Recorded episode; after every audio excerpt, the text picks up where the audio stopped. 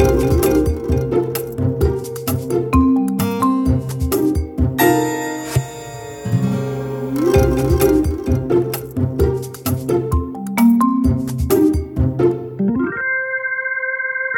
to Managing Marketing, a weekly podcast where we discuss the issues and opportunities facing marketing, media, and advertising with industry thought leaders and practitioners. Today I'm sitting down with Kylie Sandercock, entrepreneur, accounting guru, and now a senior finance consultant with Trinity P3. Welcome, Kylie. Thank you for having me. Well, and also welcome to the company. You know, it's great to have you on board. And I'm sorry it's taken so long for us to actually sit down and have this conversation, but thanks for taking the time. Thank you. I'm really impressed by quite a number of things when I look through your career.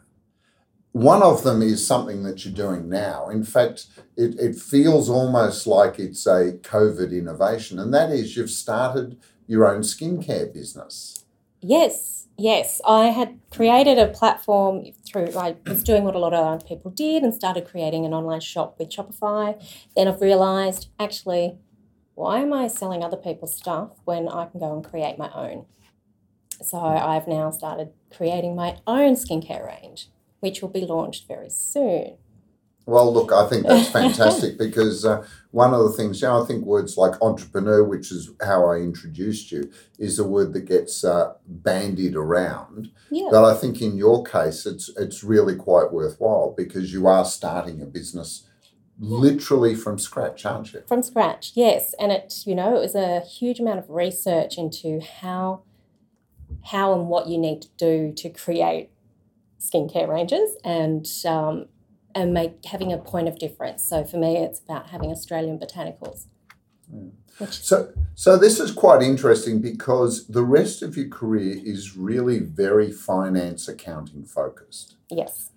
And um, from my perspective and my experience, I, I find, you know, the old saying, there's two types of people in the world. I think there's two types of accountants that I, uh, I've struck. There's those that are very much, you know, almost in the audit uh, uh, compliance world. Mm-hmm. Yeah, they're all about recording and analysing, and and then there's the accounts that use accountancy for innovation and and identifying opportunity. Yep. Looking through your career, it seems that that's the part of accounting that you've really bloomed in, isn't it? Yes. Yeah. Look, it's you can be the traditional bean counter, which is all well and good. We all start that way, but then you soon realise which path you want to go. You either want to be completely financial and analytical, or you want to go more of that commercial path. And I chose that one. I found it far more rewarding and fulfilling, and you get to be a part of something then. So, is that something that happened reasonably early in your career, or is it something that's evolved over time? No, it took me like nine years to realise because I started in banking and finance. Oh, that's right. You uh, you started at J.P. Morgan and uh, the Macquarie Group, uh, which was nicknamed the Millionaire Millionaire's Factory. Factory. Yeah, with the holey dollar. yeah. And so, uh, yeah, in those days, you were really, I guess, honing the core accountancy skills, were you? Yes, very much um, all about the financial accounting side of it, being very corporate and very boring. It was pretty boring. Well, that that's something that's uh, that's um, you know sort of leveled at accountancy. In Mhm. fact, I think there's a whole TikTok meme where uh, Yeah. people that have uh, uh, careers that they don't really want to go into just say, "I'm in accounting," because they say no one ever asks you further questions No, about what you do. Very rarely. Yeah, but, but then you had a change. So uh, J.P. Morgan, Macquarie Group, and then you jumped across to uh, Adshel, the media company. Yeah, media. I've got my. They were the first ones to give me the break into media, being and it being outdoors. So it was a it was a really great experience, and they were also part of with that bigger group with um, Clear Channel and APN as well. So Yeah. it was really it was different. You got to see the production side of it as well as the standard media side that where they'd have their relationships with the the likes of the other agencies like OMD and um, WPP and all of those ones, and they do all of that. But it was It, good. would, it must have been a big cultural change It to was- go from you know the, the heavy world of uh, you know investment and finance to media? Oh, it was completely different. It was I was a person and I had a face and I was allowed to have a personality. So it was a huge it was it was a culture shock. Liberating? Yes. It was you were able to just it was that point where you were allowed to give your own opinion on everything. It wasn't just analysing the numbers that were there. Yeah, you could actually then interpret and Exactly. offer that forward as an informed opinion, not just an opinion. Exactly. Because yeah, you've already mentioned, you know, OMD, uh, Havas, Dentsu, Publicis Media. You've then had quite a career then Yep. in the agency world. Yeah, look, I've been very fortunate to be able to go to most of the uh, bigger holding groups, and it's they're eye openers. They they all work in some some ways very similar, and then other ways very very different. And I think I've just been very lucky that I've had some great people to work with and had the opportunity to work in all of those. And you you get to see, oh, some very you, you realize that in media, whilst it's very forefront for everything else, there are parts where it's just so behind. Behind as in development. yeah, in technology in particular. Well, that's really interesting because you know, especially with uh, the the last twenty years, Yes, the rise of digital. One of the things all of the media agencies and, and media groups have said is that their investment in technology yes, has been uh, exponential. And Oh, and has. look, there's always been a, a a significant cost of entry. You know, Yeah. even before digital, um, media agencies had to subscribe to you know things like uh. Asteroid at uh, Nielsen and uh, um, and Roy Morgan. Yeah. yeah, there was some big costs, but it was really just to to access the database. yeah, Now there's you know everything from uh, you know programmatic trading, yeah. uh, data analytics. Yep. You know, there's a lot of technology that the um, that the agencies are having to invest in. Yeah, and that I mean they still do, and they it I guess it's the the side of it is it's the actual systems that they use is where they fall short. Not not so much the tools that they use for their data or their programmatic platforms, their trading platforms or anything like that. So it's more about the other systems that they use to actually ingest all of that. Okay, well that's really interesting because one, one of the things that uh, in pitches, Mm-hmm. media agencies more than any other agency are very keen to do what I call the tool show, and that sounds much worse than it is, but you know they want to uh, showcase all of these amazing uh, tools or technology they have. Oh, they do, and they have they do have some amazing tools, but a lot of those are all for you know they are all for client or customer facing, and that's you know, that's to make reporting back to them. It's about making that life easier, but it's more about the tools that they use in the long forgotten back office, which is where I've always been. And when you say back office, are you just talking about the financial reporting, or is it back office as in once you get away from the client facing, It's then so all the way through. So yeah, so once you get away from the client facing, it's it's all of those steps from there. Well, Kylie, the, the vision I'm getting here is these big, shiny technology platforms at the front, Mhm. and then a whole lot of uh, band aids, gaffer tape, uh, and, and you know, um, behind the scenes, labor intensive uh, processes just to hold the facade together. Yes. Oh yeah, it's exactly that. So you'll have all of these other these amazing tools that they use, um, beautiful planning tools, anything that will make that life easier. But then once it after that process, it's it is band-aid solutions. And it makes it very, very time consuming and labour intensive. And that, you know, it's creating a whole heap of additional headcounts too, because you need more and more people to be able to do half of those things. It's uh, it's unbelievable, isn't it? Because you know, um, a lot of the reasons given by the big holding companies, you know, the WPPs, the IPGs, the the um, the Omnicoms, the Dentsus, of uh, this consolidation Mm. is that they can actually uh, consolidate the back end and get huge amounts of efficiency. But the feeling I've always had is when they talked about back end, they were pretty much meaning their uh, accounts department uh, and their invoices and and uh, Yes, they would be. And even then, it's one of those things. It's yes, you can consolidate and you'll get a huge amount of data. And with that huge amount of data, with uh, very old systems or soft like the tech that they use, it's takes a lot of time to then extract that data and make it usable. Wow.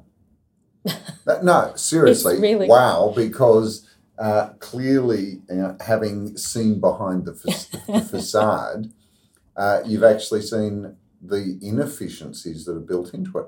You know, th- and, and this is not an uncommon uh, situation. A lot of, org- not just media agencies, a lot of organisations have legacy systems They that do. just become too expensive and too complex to change, don't they? Oh, totally. Even um, back when I was in banking, they were really, you know, they were very, obviously very banking centric, but they were still really quite old and archaic, and they would take a lot of time, and there was still a lot of manual reconciliations. At one point, you know, if I was looking after the cash hub, that's a huge, uh, like the, the transactions in that was huge, and you would have to literally extract that data and reconcile it.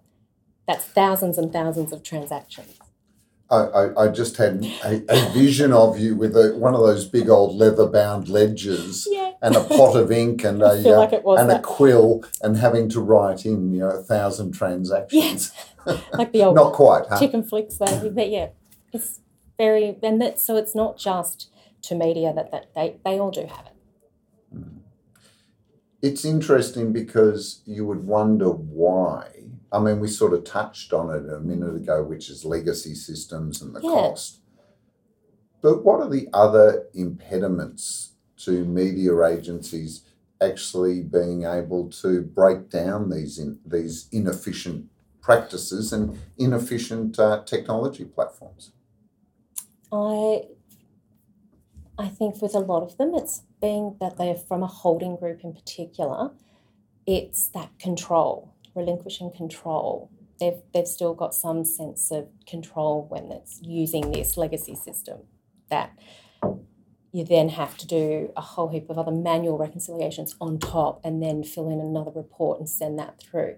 Whereas I think if they were to implement other technology that they could possibly Automated. automate it, which we know there is. There's plenty of there's plenty of those solutions out there that can ingest all of that data and then put that into your own like the accounting speak, the general ledger system. And it means that you're getting really good, accurate numbers and data that's coming out of that. But there's something you said earlier, which is a lot of these inefficient processes actually drive headcount. Yeah. Okay. So is there also perhaps a concern that if they became more efficient and didn't need as many people, Yeah. that their clients would quickly turn around, especially the procurement departments, and go, That's great, you're more efficient. We're going to pay you less because you're more efficient. Well, I would say it would it, the headcount would be mostly in the back end. with- So your back office headcount. So over uh, that's an overhead. it isn't to- it's an absolute overhead which is it, to me it's like a no-brainer is invest in that back office if you can reduce your headcount you know that goes straight back to your bottom line because that's one less cost Mm. and yes the investment into that technology is it's expensive it's let's be honest it is and but it's something that can be written down over Well, it's time capex, isn't it? yeah, you can have yes. You, most of them would have a capex budget. Yeah. So And as capex, it would de- be depreciable, yes, it would be so you could depreciate and get a tax break on that. absolutely. And at the same time, if you're reducing your back end office cost, Mm-hmm. your overhead cost, Yes, you can then stay more competitive with the marketplace Yeah. and not be getting squeezed. Because I know there's procurement people that uh, say things like, oh, 70% overhead, 80% overhead, Mhm. even 100% overhead. Overhead. Yeah. Why are agencies so expensive to run their businesses? And in media, you know, it has been the story about, well, it's expensive to license all this data and it's It expensive to, you know, so so it seemed to make sense. Yeah. But look, is there more opportunity, you're saying? Well, the subscri- subscription costs and everything are right up there. They are. It is expensive. And then having your other planning tools or any of those other ones, they're expensive as well. But I think for media, it is your biggest expense is this back end, the back office, where you have these terrible inefficiencies and people spending hours trying to do the task. It'll be just one task and it can take hours. So when you're talking about back office, that the overhead is the you know often finance and accounts. finance, HR, all of those, they're Yeah. all back office, they all and they all cost. But I also imagine this technology is impacting the you know what I'd call the operational team as well. It does. Because I was having a, a conversation with a, a CEO of a media agency, hmm and he said on one client they have four or five FTEs Mm. just producing reports. Now that seems ridiculous to me that there's so many people. But Mm. then he said, well, you've got to collect the data, you've got to uh, collate exactly the data, you've got to interpret the data, and then you've got to write your recommendation. And when you're producing this many reports, uh, you know, it takes a lot of time. But I'm wondering whether it's because they're doing it all manually, because the collecting the data and collating the data Yeah. seems to me to be, and, and even interpreting the data to a certain extent, Yeah. Could be automated, couldn't it? Absolutely. I mean, data collection and using that, it should be automated. There is no reason why, although the systems are very are quite, uh, they have improved, but they're still quite old, like old fashioned. So, and when you've got, and especially in a media agency, you've, you've got a lot of transactions within that, and if it's and if it's something that's traditional or one of the other ones where it's spot buying or anything, there's a lot of information that's recorded. Mm.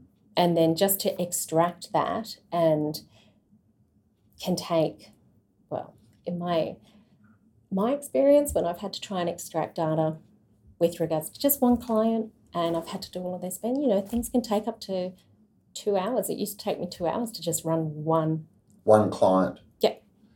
And yet agencies are regularly talking about how we can build you a dashboard that will give you real time updates on how can you possibly They do can that? give you can have real time updates on certain things, yes. But when it comes to then actually making sure numbers are correct and reconciling all of that, that's never it won't be because it's it is so labor intensive. oh my god. I god. feel so I, there's you know that's why they have media reconcilers and all of these because those type of roles because the poor media reconciler has to deal with the supply the media suppliers invoices and go through all of that. Yeah. It's not even automated. It's uh, it's interesting because you know there used to be a big issue with uh, uh, media billing Mm-hmm. and the number of things that the agents, you know, the, the huge amounts of money that used to be because the agency would bill the client because they'd placed the order, That's right.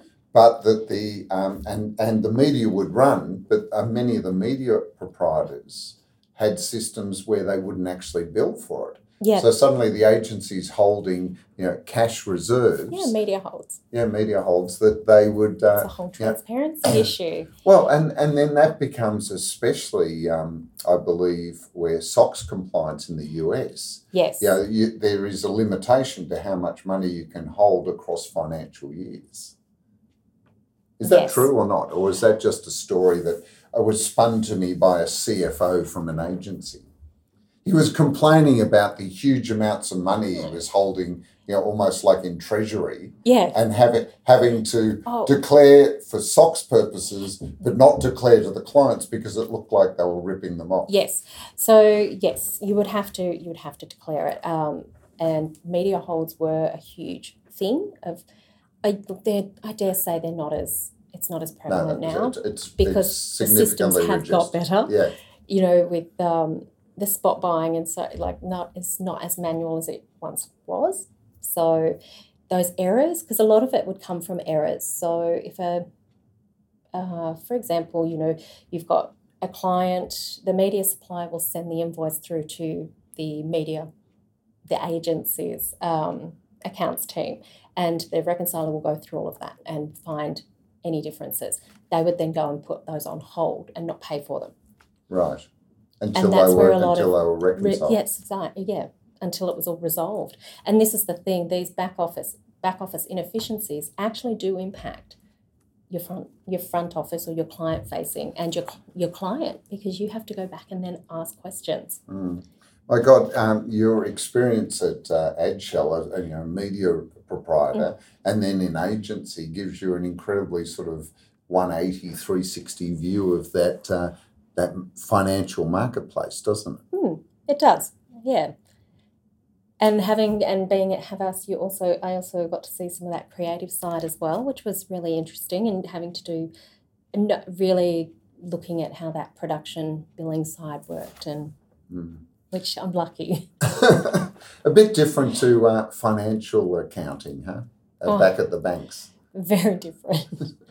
Hey, um, you mentioned before some of the um, the old uh, systems that agencies are running on. Mhm. Uh, I'd also been told that when COVID first hit, um, and suddenly everyone went from working in the office to working at home Yeah, and needed to access a lot of these systems remotely. Uh, in fact, someone told me that one of the major uh, media purchasing platforms, and I won't name them in case the story is not true, but uh, actually went down because it was not used to having so many people accessing it from so so many areas that the servers just Yeah. it would have shut down. yeah. Yeah, look, it, Have it- you heard similar stories? yes, I would know who you're talking about as well. I mean, they it used to crash even at the best of times. So bizarre, isn't it, that I, I I think globally, you know, it's almost a trillion dollars worth of money gets spent spent on media, exactly, and uh, we're using systems that, at the best of time, yeah, are, are yeah, reputed to go down. You know, I mean, know. this is not this is not a great uh, endorsement for technology in an industry that. Is building its credentials on Exactly. being a tech and digital and data industry. yeah. You know that whole digital transformation. Transform what? Ex- I, look, it's one of those things. It's unfortunately within the industry, especially in media, media planning and buying. It's one of those ones that's very. There's not a huge. There's not a lot of players for that, Yeah. and you kind of they kind of get stuck, and that's where it's. Even if they get stuck, if you can invest and in, in invest in technology in that back end, you can actually then you, you can fix that front and it will be you'd get a holistic then a holistic approach on everything Because I imagine, Kylie, one of the big risks for media agencies is that the big tech players, you know, the the, the uh, Facebook and, and Google and, and you know, uh, uh, TikTok and, and you know, all of these Yeah. technology companies. yes Almost all of them have built quite robust and you know straightforward uh, techniques for uh, taking orders, placing orders, Yeah. and fulfilling on invoices. Um, that the danger for um, agencies is that they get further and further squeezed out of the mix because as unless they become more efficient, yeah. unless they can improve their productivity, you can't rely on you know big rooms full of people going through paper invo or electronic invoices. yeah no you can't. And i think that's yeah investing in something where you can you know there's so many amazing ai pieces out there and they're they're learn they can learn and adapt. If they can ingest the in- information they can do a lot with it. Uh, you know there's i think it also stems from interpretation of contracts it can there's some that they can actually take in a contract and scan through it and pick Mm. out what needs to be done with it because you know when you're setting up clients it's your interpretation of what that says. Oh, look, I've got a great story about that. I had a client, not not in media, it was in the creative side. I had a, a client phone up and they said, Something's happened with our agency. All our production costs have dropped by about 15%. And I said, So what's the problem? Yeah. and they said, Well, we're just wondering if we've been overpaying in the past. And I said, Well, just collect all your um, estimates and invoices and, and let's just monitor it over you know, a month. And uh, they phoned me about three or four weeks later and they go, they've gone back up again. oh God. So we I bundled it all together and I could see that, that you know it was a um, it was a service fee that was being added, Yeah. right? And so we went in and uh, talking to the agency CEO and CFO, and we said, well, look, this is what happened. And then suddenly the light dropped. They'd had a production manager Yeah. who had gone on annual leave. And the new freelance production manager, the first thing they did was go to the CFO and get the contract to find out what was billed and what wasn't. Yeah. The existing one, when they came back, just went back to their old habits of adding the 15% service fee uh, back on. So the reason it had dropped for that period was because the freelance production manager Actually looked at the contract. did their job. Yeah. And this is this is another issue and this is why it gets so and this is why things take so long. And this is that's that whole labor intensive from setup to everything from setting up a client setting up the parameters around how it needs to be built or is this has it got a service fee? Has it got commission? Has it got this? No. Yeah. or does it use tv radio any of those? It's setting up all of the channels.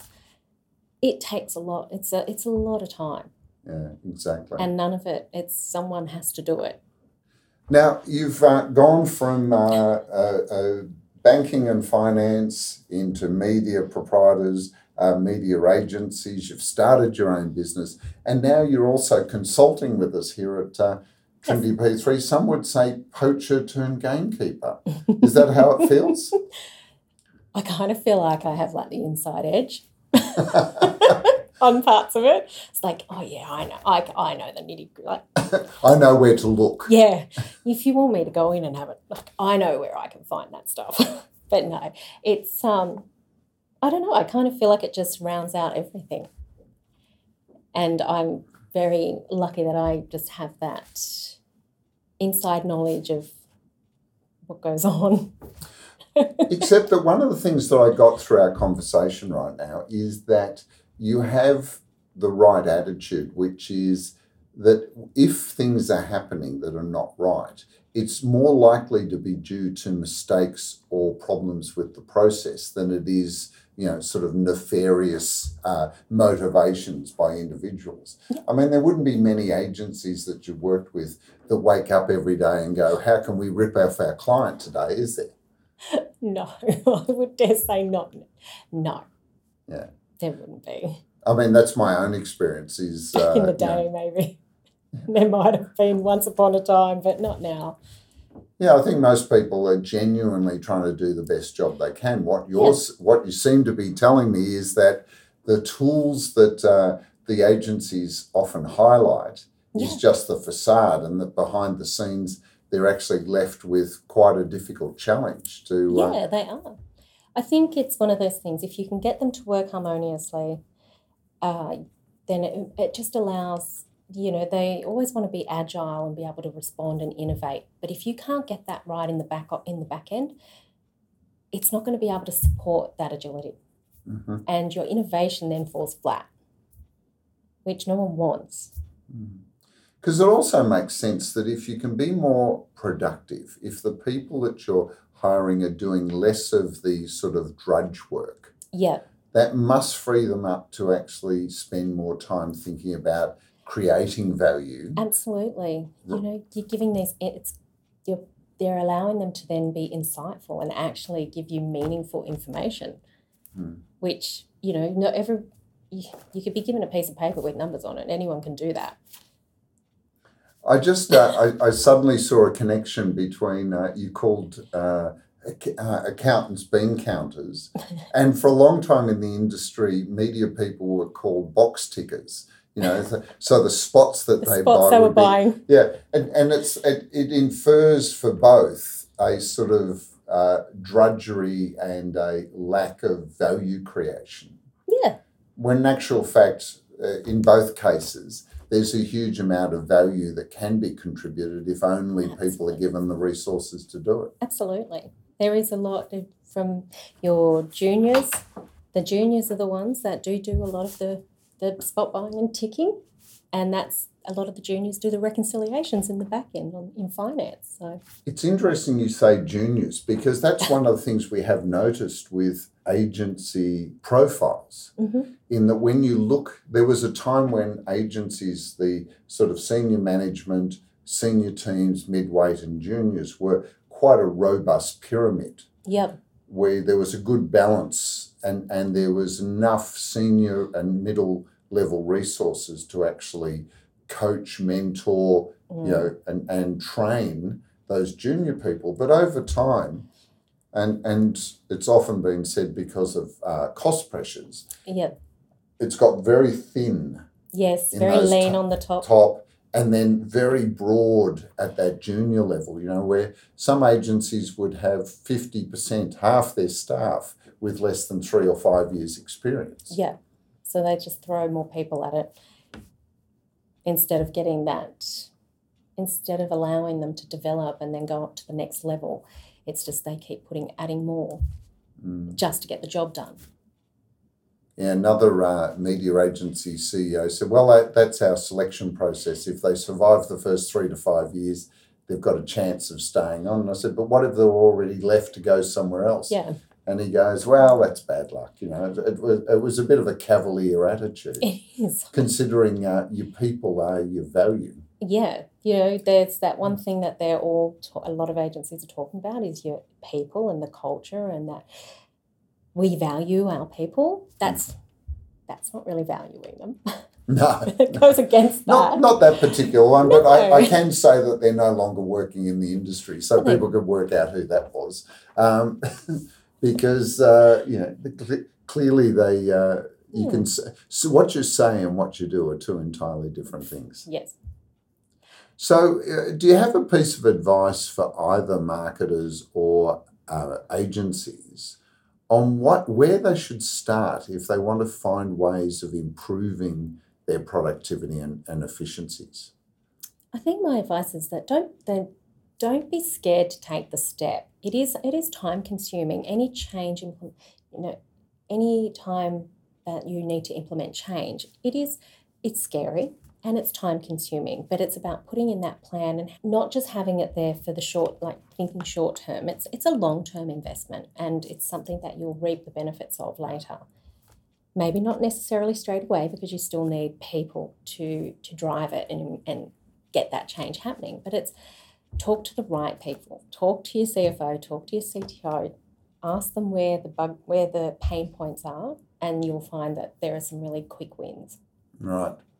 And and what about advice for the uh, the CFO on how to actually fund this? Because I, I I'm yet to find either a marketing department or an agency that says they've they're flushed with cash. That that's the, that's that's the hardest part.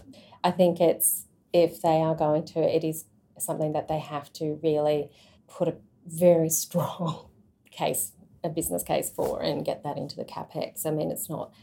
You may have to, you know, put a halt on hiring in that and put some project teams together, but it's it would be probably be based on a business case that they'd have to put a really strong one forward. Of course, the other way of looking at it is eventually this has to happen. And- And if you're the agency network that's not embraced it, you're going Yeah. to be the laggard. You will be, and then you're. It's probably going to cost you three times as much just to catch up. Yeah. So it's either get on board and get these improve these this new tech in and get the efficiencies happening and you become more productive, or lag behind and then suffer the consequences when you get a bigger bill. Mm, exactly. Well, look, uh, it's been a great conversation. Thanks, Kylie, for uh, Thank taking the time and coming and sitting down. Thank you very much. Now, uh, just on the skincare, before you go, like I've got a combination oily tea. Uh, will there be something for men in this range that you're putting together?